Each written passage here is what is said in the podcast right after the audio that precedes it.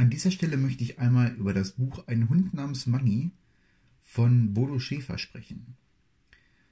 Bodo Schäfer ist in der Finanzliteratur eigentlich gar nicht mehr wegzudenken. Der ist seit, ich weiß nicht, gefühlten 150 Jahren ist der irgendwie dabei und so ziemlich jeder, der sich schon mal irgendwie mit Finanzen oder Ver Finanzverwaltung, Geldmanagement beschäftigt hat, kommt eigentlich an diesem Namen überhaupt nicht vorbei. Ähm, ich habe von ihm früher schon mal ein, zwei Bücher gelesen und dieses Buch Ein Hund namens Money, das habe ich öfter mal schon gesehen bei Amazon oder auch mal bei Thalia, wenn ich mal so ähm, geschmökert habe und habe mir dann immer gedacht, hm, naja Mensch, ich weiß nicht, das ist ja irgendwie ein Kinderbuch. Hm, nee, habe ich irgendwie jetzt nicht so die Ambition zu.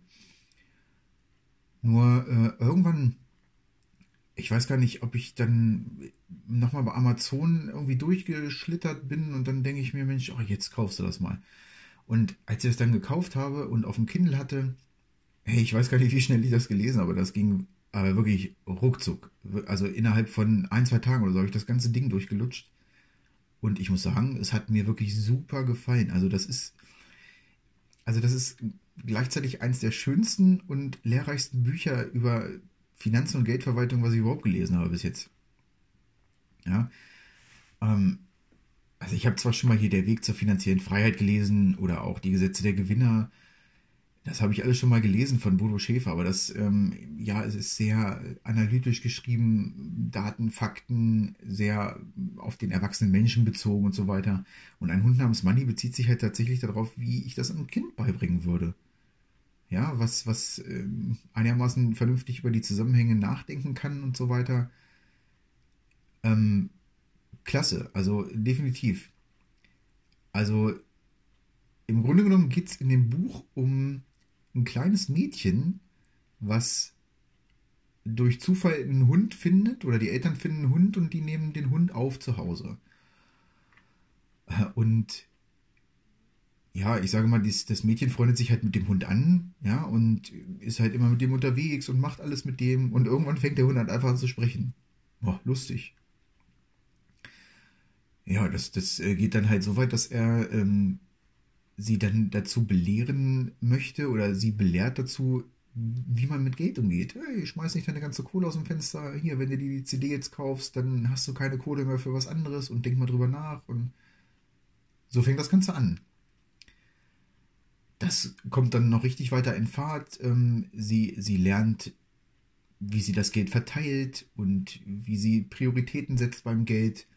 Und es kommt auch zur Sprache, wie sie auch in jungen Jahren, wirklich in jungen Jahren Geld verdienen kann, ohne wirklich ja, ein riesengroßes Konstrukt zu schaffen, sondern einfach so mit ganz banalen Sachen. Ich sage mal, ähm, was man so als Kind machen kann, ob es Rasenmähen ist, Zeitung austragen oder so, also sowas in der Art. Und das lernt sie dann im Prinzip, wie man sich ein vernünftiges wirtschaftliches, eine wirtschaftliche Basis schaffen kann und damit auch Geld verdienen kann. Dann die Geldverteilung. Das lernt sie im Laufe der Geschichte nicht von dem Hund, sondern auch von mehreren Menschen, die sie dann so um sich herum trifft. Ähm, hat auch sehr viel was mit Selbstvertrauen und Selbstbewusstsein zu tun, was sie dann im Laufe der Zeit immer mehr bekommt. Alles in allem hat mir das Buch super gefallen. Also als roter Faden zieht sich durch das ganze gesamte Buch auch das Erfolgsjournal. Und ich muss sagen, so ein Erfolgsjournal habe ich, ja, ich habe das mal angefangen, ich weiß nicht, vor einiger Zeit. Dann habe ich da mal ein, zwei Wochen drin geschrieben, aber selbst da schon nur so ganz sporadisch. Und ähm, als dieses Kind in der Geschichte, dieses, das, also lernt dieses Erfolgsjournal stetig und kontinuierlich zu schreiben, ist mir das mal wirklich vor Augen geführt worden, wie logisch ich das eigentlich finde. Also, wie logisch es eigentlich ist, ein Erfolgsjournal zu führen, wo man einfach jeden Tag mal so ein paar Sachen reinschreibt, die echt gut waren.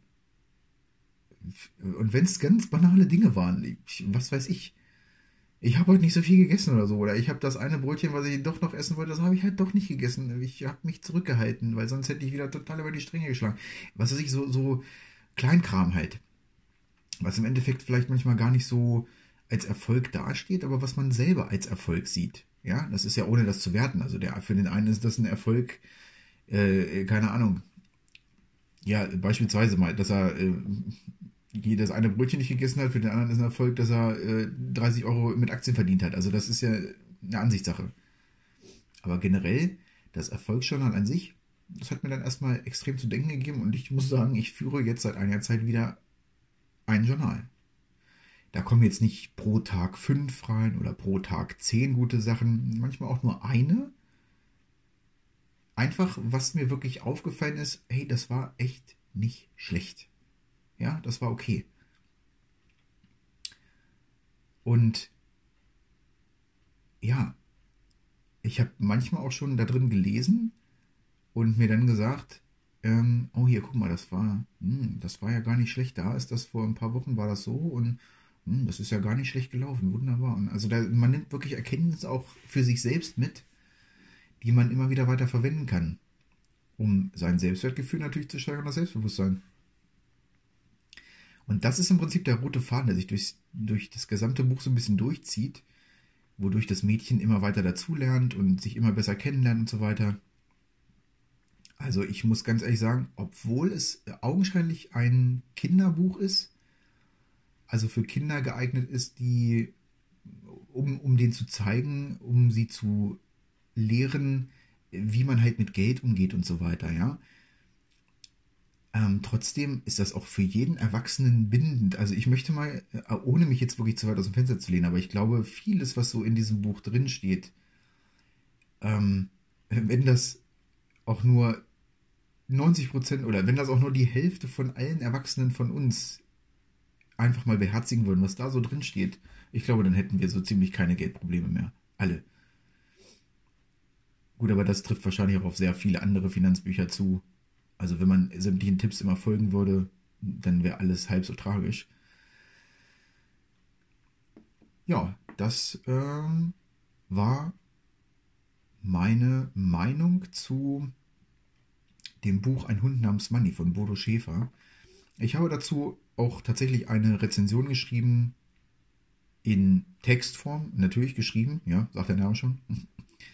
Äh, wenn du Bock hast, das mal zu lesen, ich verlinke dir das in den Show Notes hier. Du findest das auf meinem Blog schuldenkobold.eu. Wenn dir das überhaupt gefällt, was ich mache, kannst du da sowieso mal vorbeigucken. Da stehen immer mal wieder neue Sachen drin, äh, die sich mit Geld, Geldverwaltung und dem ganzen Thema Schulden auch beschäftigen ja, Wohlbefinden durch Schuldenabbau und so weiter, ja, gleichzeitig auch äh, Investitionen. Wenn du Lust hast, trag dich in den Newsletter ein und wenn du möchtest, dass ich dich weiter belabere, zieh dir weiter den Podcast rein und abonniere den vielleicht. Ja, das war's von mir und ich wünsche dir alles Gute und wir hören uns. Haust du rein.